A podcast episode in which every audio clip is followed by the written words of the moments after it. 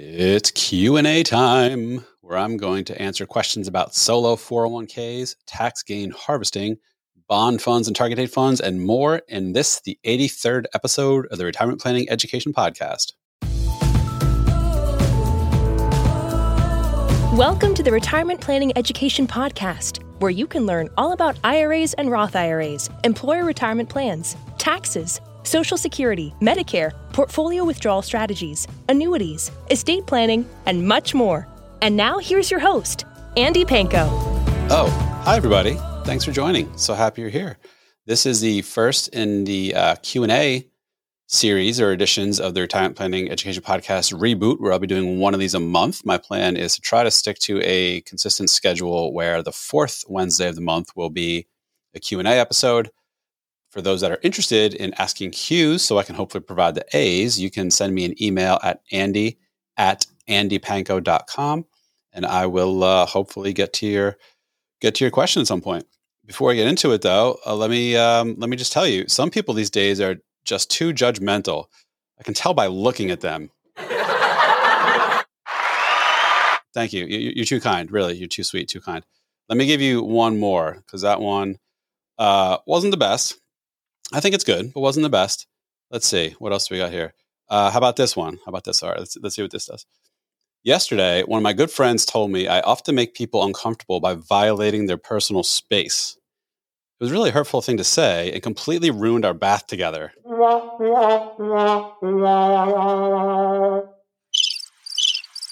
No, you didn't like that? No, okay, never mind. Moving on. That's the dad jokes for today. So yes, today is a Q&A episode. I have three questions that were sent in specifically for this podcast.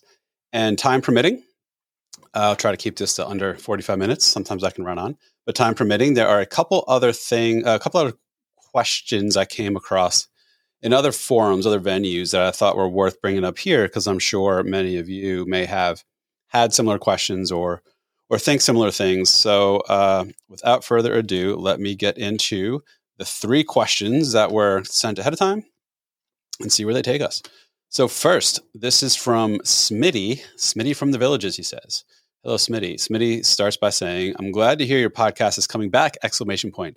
I've been following your work since episode number five. First of all, Smitty, thank you. Second of all, what the heck? What happened to the first four episodes? No, weren't for you. Didn't listen to them. No, just kidding. So thank you for uh, for for listening from the early days of the podcast. I'm glad to hear. There's been a lot of support uh, from from people who who said you know they're they're happy the podcast is back. So thank you very much for that. Smitty goes on to say, over the last few years, I've been doing Roth conversions from my 401k to my Roth IRA. Ever since my balance increased above $250,000 in my 401k, I was filing the IRS Form 5500 EZ. So let's pause there for a moment. He didn't specifically say this, but uh, I'm, I'm almost certain what this is in reference to. So Smitty, I'll assume, is referring to a solo 401k, sometimes known as an individual 401k. This is where, if you are self employed and you're the only employee, I believe there's an exception where if your spouse is part of the business with you, but you can't have any other employees. If you are the sole employee, you can open up a 401k for you slash your business and you can fund that and you can do it with traditional pre-tax money like like you know many most 401ks or all 401ks offer or you can also set up a Roth version or a Roth sort of sub version of that 401k where you can make Roth contributions. So why would someone do this? Well, if, if you uh, have earned income, you can save money in a retirement focused qualified account, such as an IRA. But the contribution limits are tiny. They're only uh, for 2024. It's like seven thousand bucks maybe plus a catch up. Uh, hold that thought. I have this here somewhere. Yeah, seven thousand dollars plus a thousand dollars extra if you're 50 or older by the end of the year with a 401k, just like those that work at large employers that have a 401k, uh, the, the amount you can contribute as employee is $23,000 for 2024, plus an extra 7,500 if you're 50 or older by the end of the year. But there's also the employer contribution. When combining the employee plus employer contribution for 2024, the total amount that can be put into a 401k is $69,000 plus the 7,500 if you're 50 or older. That's a lot of money. So if you're looking to, to pack away a lot of investable money in a retirement savings account and you're self-employed, a solo 401k could be a, could be a good way to go about it. So Um, I'm assuming that that's what you mean because you also go on to, to reference Form 5500 EZ, which is an IRS filing you have to make under certain conditions. I will discuss those conditions in a moment. So he goes on to say, by the end of 2022, my 401k balance was reduced. Uh, he started by saying my balance increased above 250,000, and he was filing Form 5500 EZ. By the end of 2022, my 401k balance was reduced below 200,000. By the end of 2023, this balance went to zero with my final Roth conversion. Being my 401k balance never touched 250,000 or above in 2023, I assumed I wasn't required to file IRS Form 5500 EZ anymore. But my tax guy says I still need to file the form one last time. Can you confirm to me if it's necessary to file IRS Form 5500 EZ? Thanks, Smitty from the Villages. All right, let's let's start breaking this down. So, a solo 401k is fairly straightforward. Again, you have to be uh, self-employed and be like the, the only employee other than your spouse, perhaps. Fairly straightforward, high contribution limits not a lot of reporting or administrative work. It is more difficult to set up than an IRA. There is a you do have to formally establish a 401k plan, which will require a formal uh, doc, document of the plan's rules and policies and stuff. Now, practically speaking, all the places out there that that uh, help set up solo 401ks will have what they call a template or a prototype agreement that you just basically rip off and use. And frankly, most people probably don't even read it, which isn't the right answer, but it's likely what happens and then you have to open an account somewhere at a typical brokerage like a Fidelity or a Vanguard or what have you that holds the financial part, you know, the, the investments of your 401k. Uh, that, that's sort of the, the, investment component of the 401k plan, but you still need to establish the plan. So now, I don't want to get too off track on this. Also, I'm not a small business retirement plan expert. I, I had a solo 401k myself. I did terminate it when, when I hired someone because I was no longer a solo. So I'm familiar with this uh, to some extent. I'm not an expert in it. And generally speaking, in my business, I stay away from business planning and small business retirement plans because it's a whole other area of expertise I know I don't have, nor do I want to try to get it. So I, I stay away from it. But I do happen to know a decent amount about solo 401ks and Form 5500 EZ. All right. So um, a few things to know. Once the plan is set up, again, there's the initial filing. You have to have a plan document on file, et cetera. You have to open the account to hold the assets. Once the plan is set up, relatively straightforward. You make contributions again up to the annual limit, whatever the limit is for you and your age. Uh, also limited by the amount of income you have from your business that can also constrain your, your contributions. But all that aside, you put the money in, you invest it however you choose to invest it you can depending where you open your plan up you can invest in uh, you know almost sky's the limit for options just like having an ira you can invest in all the same stuff stocks bonds mutual funds whatever. It's not and you don't have to do any special filings in the normal course of business until until your solo 401k reaches $250000 in balance. Now uh, i'm fairly certain it's only if at the end of your plan year the balance is 250 it's not if, the, it reaches 250 at any time. So for example uh, and this is another thing you have to set up when you establish a solo plan. You have to pick a plan year like, like a ending date. Generally speaking most people just do calendar year so the plan year is going to end at the end of december. But for whatever reason you can do a different year if you want to. You probably won't but you know just know that you can. So i'm going to assume you're using december 31st end of year plan. So for purposes of uh, measuring if and when your account reaches $250,000, you have to look at December 31st balance of the plan. If it's below $250,000, uh, my reading of the instructions to Form 5500 EZ is that you do not have to file for that year, even if it reached 250 some point during the year. But if it is over 250, then um, you, you, will, and it might be technically 250 and above, not just over 250, uh, then you will have to file this Form 5500 EZ. Now, it's not terribly difficult to do if you're not familiar with with taxes and forms. It could be complicated. You may want to try to find an accountant that does it. Now, any run of the mill tax preparer may not. This may require a bit of specialization uh, on someone's behalf that, that does know these forms and how to do them. So don't just expect, you know, if you've got a tax guy, he or she might not really know the rules around this or, or um, be comfortable filling it out. So, but uh, as a whole, the form's fairly straightforward. You fill out the the name of the plan when it was established, who the administrator is, which might be you, might be a third party that you use, uh, what the plan balance was. I think number of employees is also on there, and a couple other things, a few other descriptive sort of labels you have to give it. and then you, you file that with the IRS. You can send that in paper form, or there's a system called EFAST2, E F A S T 2. It's some sort of acronym. I don't know what it is. You can generally do it either way. And, that, and that's what you do. And you have to file it within seven months of the end of your plan year. So, again, assuming you have a December 31st plan year, you'll have to file your 5500 EZ by the end of July following the end of that year. So, sounds like Smitty's already got that figured out and, and did that along the way. The question now was he was converting money out of his Roth for uh, I'm sorry his uh, solo 401k into his Roth IRA, such that at some point during 2023 the, the solo 401k went down to a balance of zero. Smitty thought he was cool, didn't have to file anything else. His quote unquote tax guy uh, gave him a different opinion. So Smitty's asking me what what do I believe the right answer is. So um, Smitty, I, I'm not 100 percent certain. When I think here's what your tax guy was getting at in addition to having to file the 5500 EZ anytime your plan is more than 250 grand as of the end of your plan year, you also have to file when you terminate your plan. Now, the question for you is going to be Did you terminate your plan, or you just simply brought its balance down to zero and aren't currently contributing to it? Maybe you will in the future, maybe you won't, but you didn't formally terminate or rip up the plan. You didn't close the account, you didn't close your business, etc then I would say you did not terminate it, in which case you do not yet have to file another 5500 EZ. If and when you do formally terminate it, you will then have to file a final 5500 EZ. Specifically, here's a here's a gotcha some people don't know about. Whenever you terminate it, you have to file 7 months after terminating it, not 7 months after the end of the year in which you terminated it. So if you terminate your plan February 28th, let's say, even though your plan year was December 31st normally, you ended it February 28th. You now have to file that final 5500 EZ seven months after February 28th, which takes us to what? That's going to be end of September. To two plus, yeah, end of September.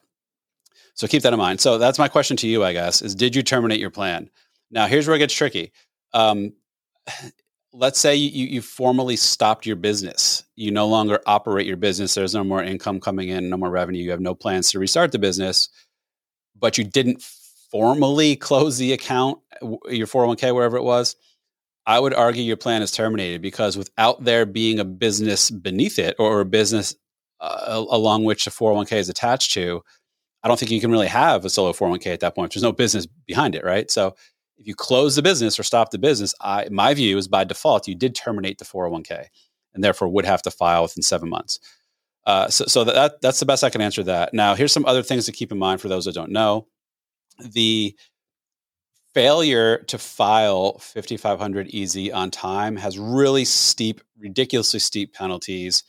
$250 a day beyond the filing deadline. If you, you know, if you don't, if you're supposed to file and don't, the penalty is $250 a day up to $150,000 max penalty per year that you that you miss it.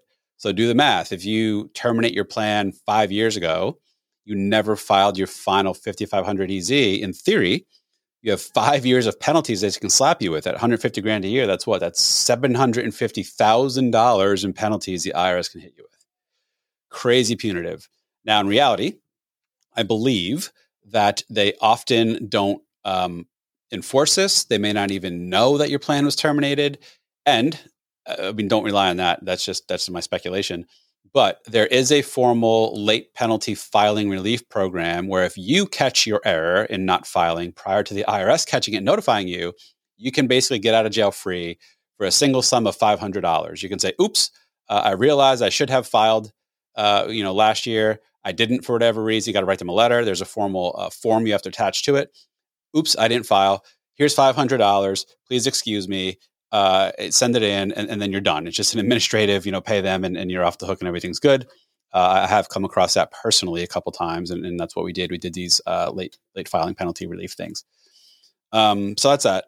Anyway, I'll stop there because I suspect this won't apply to most people, but those that do have solo 401ks, you very much uh, need to be aware of 5500 EZ and the rules around it, especially if you are self administering. It's on you to know this stuff, unfortunately.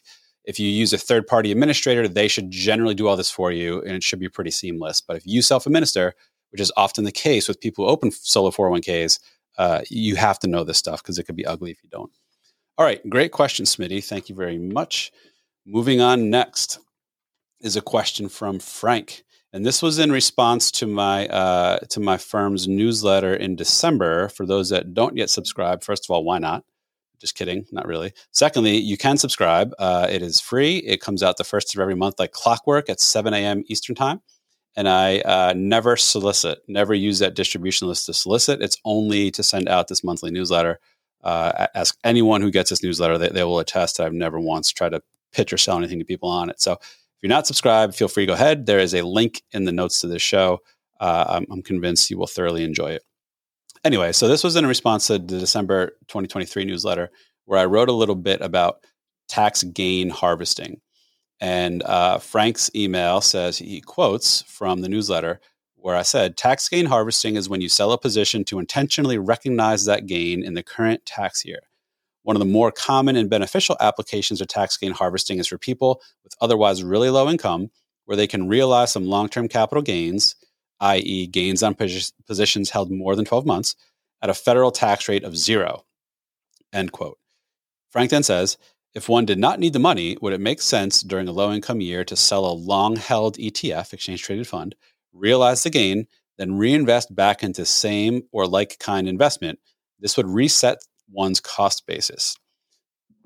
All right, great question. And, and yes, uh, Frank, what you were asking, what you're alluding to is accurate tax gain harvesting. I'm going to do a video on this at some point because it gets, uh, excuse me, tickle in my throat. Uh, it, this kind of needs to be done in visual format to fully explain the process of how long-term capital gains are taxed federally, not state, but federally, and how there's preferential tax rates potentially zero if the rest of your income is low enough. So it could open up some really good opportunities to uh, consciously sell and realize some of those gains when you can do so at a federal tax rate of zero. Uh, just to throw a quick number at you, then I won't dig more because, again, this really needs a video to, to do it justice. In 2024, if you are single, for example, and your taxable income, so this is your gross, I'm oversimplifying, but your gross income minus your standard deduction, let's say, if your taxable income is up to $47,025, any long-term capital gains within that $47,025 will be federally taxed at zero. And any long-term capital gains you may have beyond that will be taxed at 15 and then potentially 20 if it's if you have a lot of income. So anyway, so uh, so if you have a low income year such as you stopped working, you don't have wages anymore, you haven't yet started social security, maybe you have a pension you didn't start yet, so you're just living off cash in the banks. So your only taxable income on your tax return is going to be bank interest Maybe you have some dividends getting thrown off from a brokerage account. And let's say that's it. Let's keep it super simple. So you are in a super, super low income year. Yes, you can take advantage of this tax gain harvesting where you have positions in your brokerage account that are appreciated in value. You know, the prices are higher than when you bought them. So if and when you sell them, there's going to be taxable gains. But you can you can realize some of those gains now and do so while you're in this low income year and in the zero percent federal long term capital gains bracket. So the opportunity is, uh, and, Frank pointed out, what if you don't need the money to live on? So let's assume you're living off cash in the banks. So the question may be, why would I sell something if I don't need the money? Well, to, to do so tax efficiently, you can pay zero tax now, or if you don't, you may have to pay something greater than zero in the future. So Frank mentioned resetting one cost basis. So the example would be, let's just assume you bought a fund 10 years ago for a total of $100, let's say and now that value of that fund is $180 you have a hundred let's let's let's up the numbers a little bit. Um, you bought it for uh, $50000 let's say and now the value is $60000 i'm just making these up as you can tell. So you have an unrealized gain of $10000 if you were to sell this you're going to have to uh, include that $10000 of gain into your tax return and it will be potentially taxable in this particular year, as I mentioned, you have virtually no income. Let's say you got a few thousand bucks of bank interest and that's it. You have lots of room in the 0% federal tax bracket where you can realize this gain. So let's say you sell the entirety of the position, all $60,000 worth. Once you sell it, you immediately realize that $10,000 of gain on your original $50,000 position. That $10,000 will be reported on your tax return. But let's assume you like the position, you want to continue holding it. You don't want to actually sell it and get rid of it. Once you sell it for 60 grand, you can turn around and immediately buy it seconds later for $60,000. So the, all said and done, you still have the same position, still worth the same amount. All you did was you took some of that, well, not some of it, but all of it in this example. You took the $10,000 of unrealized gain off the table and realized it. And because of your low income year, you did so such that your federal tax rate on that $10,000 will be zero. Good for you. You just you just tax gain harvest. Now, side note, this is just federal taxes we're talking about. State taxes could be very different. If you are if you are in a state that has income tax, which is most of them, um, chances are they don't have this zero percent bracket. Generally speaking, most states that have income tax tax capital gains as regular income at, whatever the rate is three, four, five, six, seven percent, whatever your state income tax rate is. So always pay attention to state taxes because um, because they could pop up and surprise you potentially. But yeah, so so that great question uh, observation, Frank. That's exactly what tax gain harvesting is and use the term resetting one's basis. So basis is just the the, the cost of the price at which you bought something. In our example, it was originally 50. You had a 10,000, 50,000.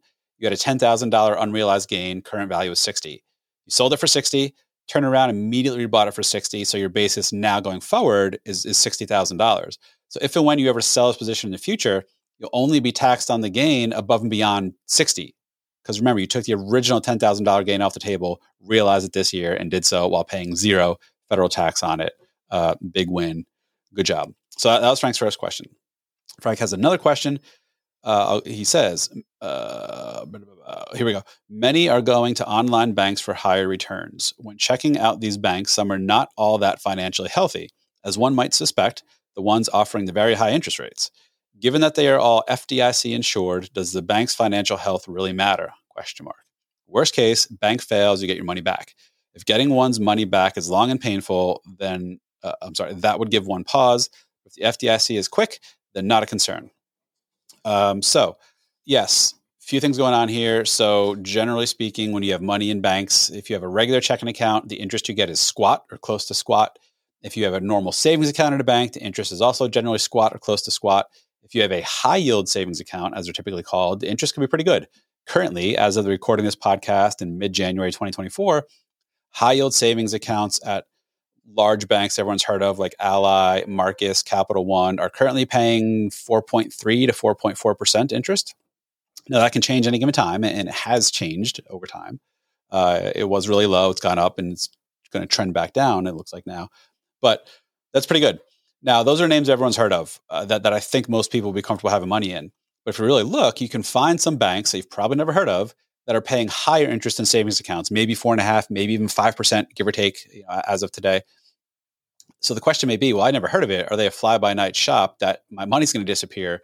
Well, so long as they are FDIC insured, and FDIC stands for Federal Deposit Insurance Corporation or Company, which uh, generally provides up to $250,000 of, of federal insurance slash backing in case a bank fails. That's 250,000 per person. So you have a joint account between you and your spouse. Let's say you have $500,000 of coverage at that bank, 250 for each you and your spouse. So if the institution fails, FDIC steps in, covers you. Um, I frankly don't know how long the, the, the, process is for FDIC to take over and pay out bank accounts, but let's just assume it's quick, and so that, that's that's a non-issue. Um, that, then I wouldn't let the credit risk of the bank uh, necessarily stop you. Um, uh, where uh, this Frank? I'm sorry, Frank. Um, what what I would consider is things like the app, you know, the the online interface, the mobile app, the customer service, because all these transactions are going to be done online through your computer, through your phone. And if they're not easy, if they're not streamlined, if they're clunky, if the customer service is bad, if you have a question, those are things you probably want to stay away from. Um, I mean, I guess if interest is high enough, you can you can kind of put up with anything. But let's assume the interest isn't substantially higher than than the you know the the brand name high yield savings accounts. I'd say probably stick with the, the biggest ones that have good reputations, have been been around a while.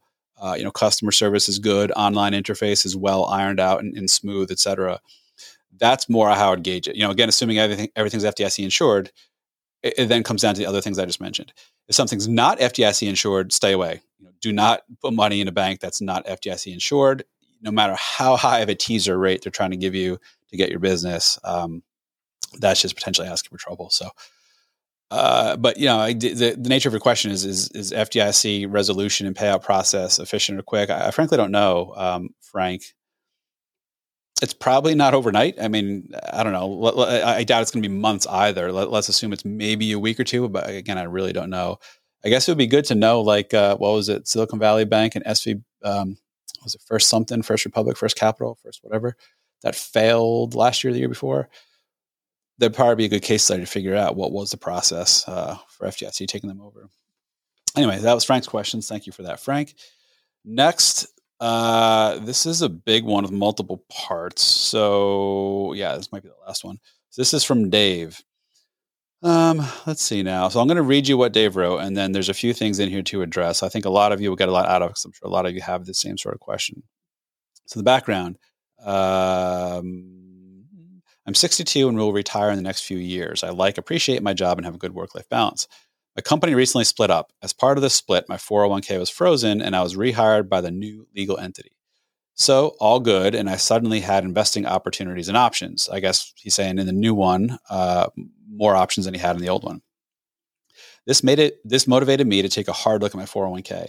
I had been putting my savings in a target fund and just forgetting about it. I believe the fixed income portion was bond funds. The performance of bond fund options in the 401k was negative to say 1% over the last 10 years. The target fund performance appeared to be weighed appeared to be the weighted average of the stock index funds and the bond funds with the bond funds weighing down the performance. So I'll stop there for now. Uh, I'm going to do a full episode on target date funds. If I can get my act together, it'll be next week because I, I want to make sure I do some more research and, and, do justice to this topic. If I don't get my act together, it'll be uh, in another some other month's episode but I, I, will do a full ditty on target date funds. Super high level nutshell for now is that a target date fund is uh, in effect a mutual fund or a ETF, not technically ETF, but loosely similar, where instead of you having to pick different stock funds and bond funds to your suiting and, and you know whatever you choose, you instead just pick one single fund where it does the split for you between underlying stock and bond funds. And they're called target date funds because you select a date it'll be quoted as a year generally they go in increments of five years. You select a year that you plan on retiring or thereabouts. Based on that year it does the easy math to know how far away is it from now and then that's what it uses to determine your stock to bond allocation. All else equal the further away the target date of the retirement you select the more aggressive meaning the more stock exposure there will be in this target date fund and as you sit in the fund over time and that target year, that target date of retirement approaches, the fund will automatically rebalance and dial down the aggressiveness, you know, dial down the stock exposure and replace it with a, ever increasing amount of bond fund or even cash uh, exposure within that fund. So that's a target date fund. It's often called sort of a set it and forget it. Uh, it has its pros, has its cons. Again, I'll, I'll dig into that more in another episode because someone did specifically ask me to do a to do a full thing about that. So then uh, Dave goes on. I understand the Fed rate was very low for many years over the last decade. I also understand why a bond fund can go negative. But that said, I don't feel entirely comfortable having my fixed income investment in something that can go negative at the same time as stocks. And pause. Um, yeah, I should probably do another episode on this, but I, I, I, did do episodes on bonds and bond funds. I also did a YouTube video on it. I'll try to link that to the to the notes of this show if I remember to do so. But bond funds historically have done really well as there's been a structural, fairly steady decrease in interest rates over the last few decades. And all else equal, as interest rates decline, bond prices go up and vice versa. So prior to 2022, interest rates went down a lot, uh, you know, over time. Even in 2019 and I'm sorry, 2020 and 2021, interest rates went down pretty substantial amounts, such that bond funds, depending what type of fund you were in, went up a lot. So, for example, the the uh, total U.S. total bond market funds went up. I think it was like 16, 17 percent combined between um, 2020 and 2021. I'm sorry, no, 2019, 2020. I think they were flat to down a little in 2021. Um, and then 2022, we're down a lot. U.S. total bond market was down, I think, 13 percent in uh, 2022, and it was up a few percent last year, 2023. So, so Dave's saying I don't know that I'm cool with that. Like, yeah, bond bond funds had decent returns, you know, mid single digit returns, give or take, for most of recent history. But then they get absolutely slapped in 2022 with it with a down 13% year that kind of wiped away, or was it more than that? It was 16? No, I think it was 13. Um, wiped away a, lot of what it had done in prior years. And uh, to add insult to injury, not only was total bond market down 13ish percent in 2022, but the stock markets were down a lot. S&P was down 18 percent, I think, or uh, give or take a percent. I could be wrong. Other other uh, measures of the stock market were down even more. Small and mid-sized stocks, U.S. stocks, were down even more than that. I think something close to 30 percent, perhaps.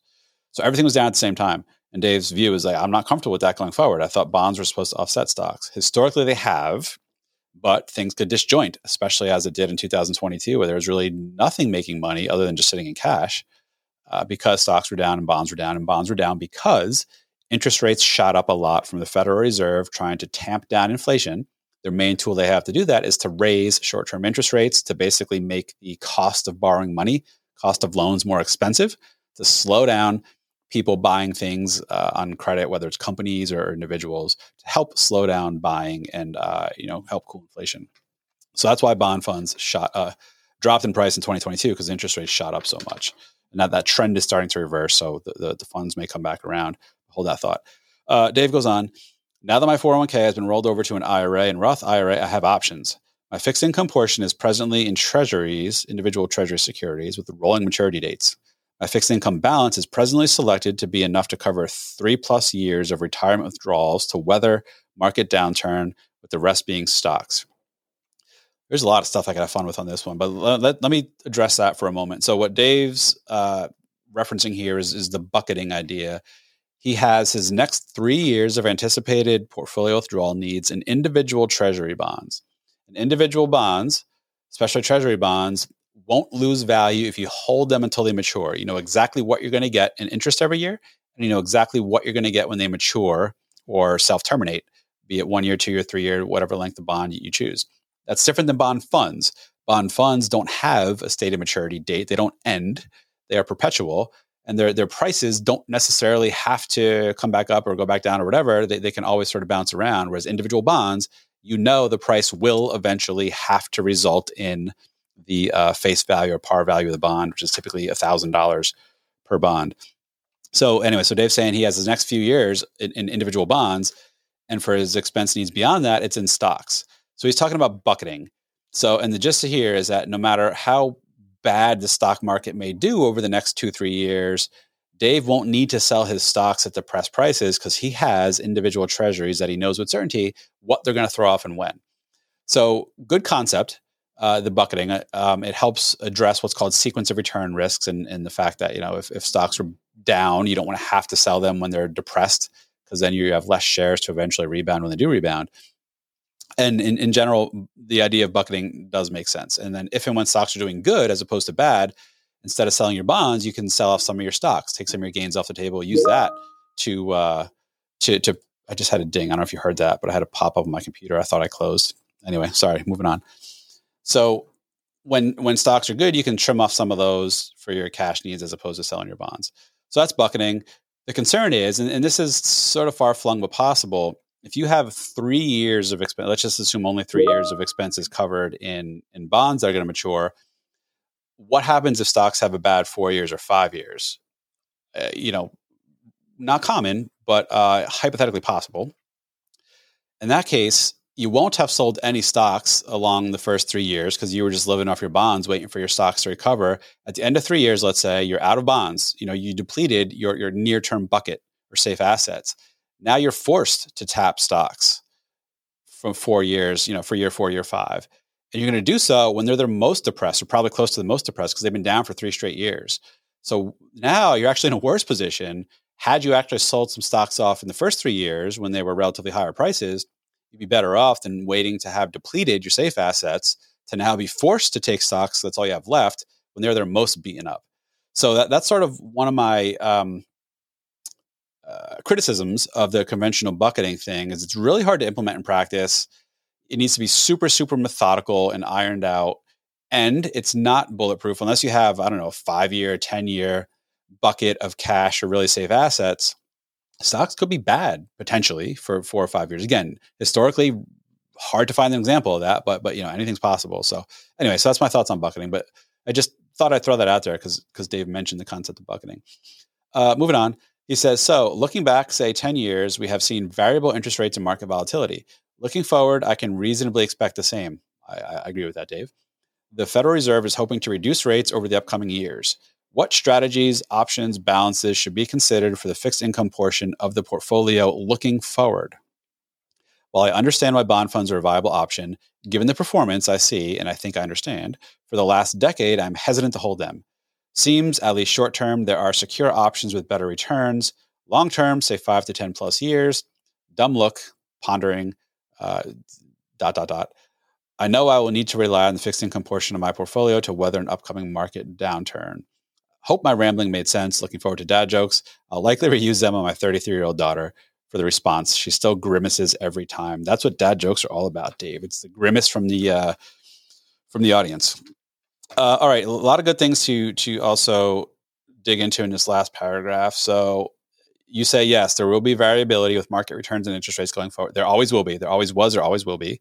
That's nothing different. What strategies, options, balances should be considered for the fixed income portion of the portfolio going forward? Um, that's a good one. So you then go on to say, given the recent 10 year performance, you don't have a rosy feeling about bonds and bond, well, bond funds in particular. To which I'd say true. Last 10 year returns have been roughly flat for bond funds, specifically like the US total bond market.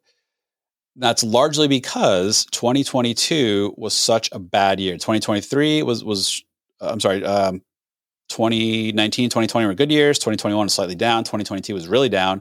2023 was up a little the years before all that, it kind of bounced around low to mid single digits on average. So looking back, yeah, it's not great. But uh, what happened was it was really 2022's return is like destroying the five year, 10 year average on this and making it look like garbage. And eh, I mean, I'm not saying that's not true. Over the last 10 years, they, they've basically done a whole lot of nothing, but largely because there was that like anomaly of a year that, that really crushed them. Now, similar concept with like stock funds or any investment manager they live and die by their recent returns. And when a manager has a good year, whether it's luck or whatever, that good year will float them and carry them and make their rolling three year, five year, 10 year returns look that much better because they have that one good outlier year that really drag or brings up the averages. When most of the years may not have been anything special or they were below their benchmark, for example, uh, when you have one good pop, it's like, oh, yeah, that redeemed me for a while. Now, eventually, your rolling returns, whether you look back two years, five years, whatever, that good year is going to roll off and you might be back to just, eh, you know, uh, substandard, nothing special returns. The same works the other way. A fund such as like a total bond market fund could have could have done relatively well for for a fairly long time, and then have one really bad year as it did in 2022, and that just you, you blend that into the five year, ten year average, and it just it just crushes it. So anyway, so I wouldn't get point is I wouldn't get too hung up yes, 2022 was bad. I think that was uh, hopefully an anomaly. It's it wasn't for what 40, 50 years or something like that that there was that much increase in interest rates in that short of a time period. That's what happened to bond funds in 2022.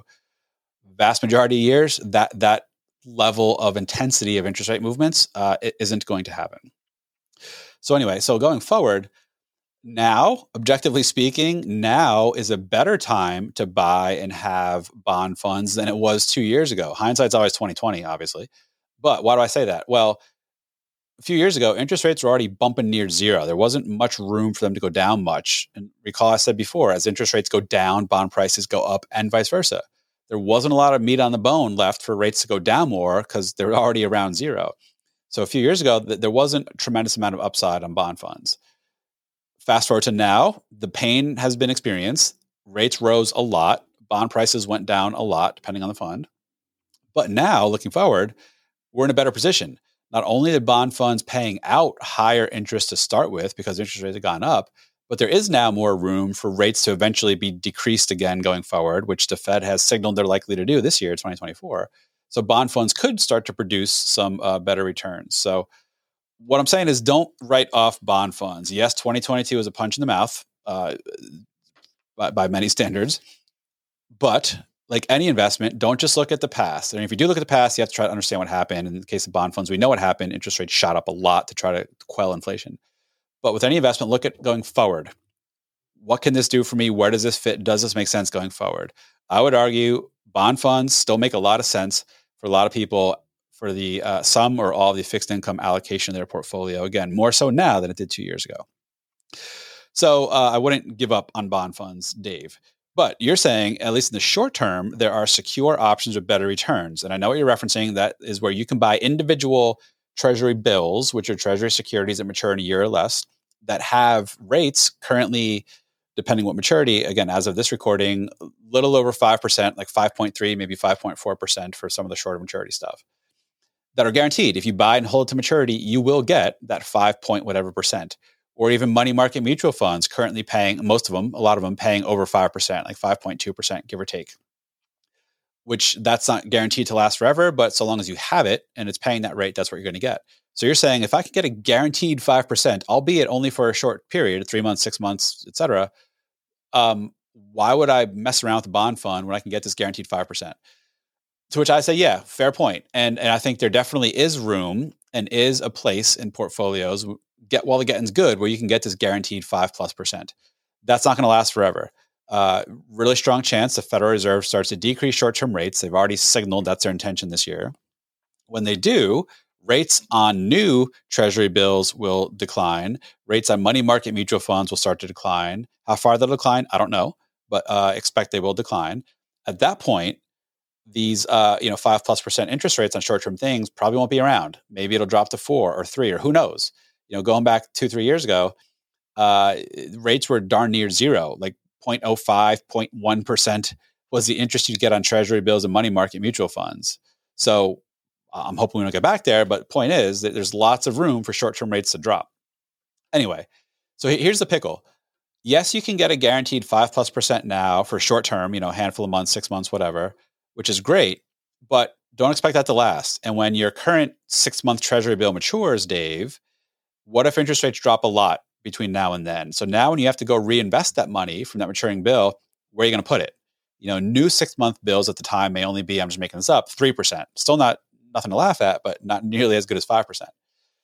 Here's what's going to happen bond funds, just like they go down in price when interest rates went up, again, looking at what happened in 2022, the opposite happens. They go up in price when interest rates go down. So here's sort of the, the guess, the, uh, bet, if you will, you have to make now, Dave. If you think interest rates are going to trend down, yes, you still may be able to get you know five plus percent currently on short term stuff, but it won't last forever. Then you have to reinvest at something lower. Or bond funds now, their prices will go up. You know, if you hold one now, the prices will go up, all else equal, if and when the Federal Reserve does start to decrease interest rates in, in the near term.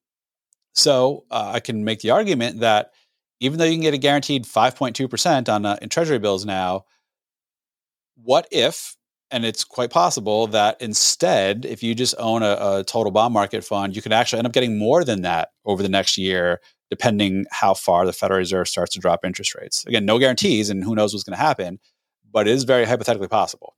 So that's the decision you have to make with yourself. Um, like I said, don't get rid of bond funds. They still have a place. If when interest rates decline, you'll be glad you have bond funds if you do. And uh, the, you know, but the challenge is the short-term stuff, treasury bills, money market funds, paying over five percent. It's hard to say no to that. So my view is kind of take a blend of the two, or just pick one and run with it. Realize the risks and the pros and the cons of each. I'm not saying either one is the right answer. You know, the future will tell what was right and when. But the best we can do now is just know what could impact these things going forward, what you think personally the chances are those happening, which we have to admit is all just speculation and guessing. And, and then and then pick accordingly and go with it. The worst thing you can do, well, not the worst, but um, uh, you know, a not good thing to do is try to guess and speculate and flip flop your strategy and approach based on your whims or what you think the Fed might do.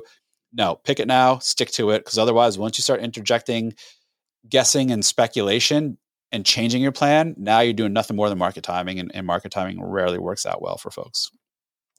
So that wasn't a concise answer, but I, I think in, in, my sort of ramblings, Dave, that hopefully the uh, points got across that you should consider, and not just you, but everyone else should take into consideration when figuring out what to do with bonds, bond funds, and the fixed income portions of their portfolios.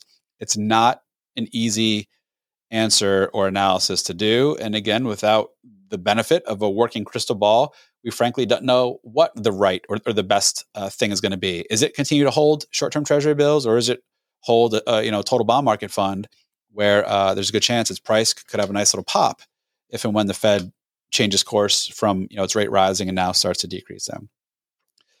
So that's it. I will stop. It's already what it's been about 45 minutes, I guess. So I will hold the other questions I had for another episode. As always, thank you to everyone that wrote in questions. If you do have questions you'd like addressed, uh, you can email them to andy at andypanko.com. And if you haven't already, please definitely uh, write a review for this podcast on Apple Podcasts or wherever you uh, get your podcast fix. And check out the Facebook group if you haven't, which is also the same name as this podcast, Retirement Planning Education, and the YouTube video by the same name, Retirement Planning Education. You can find links to all those things and notes to this episode. And my company's newsletter, my company's newsletter, Retirement Planning Insights. You can find a link to that. If you uh, have not yet subscribed, you definitely should. Again, I promise I will not use that to solicit or market stuff to you all. That's that. Thank you for listening, and I'll see you next time.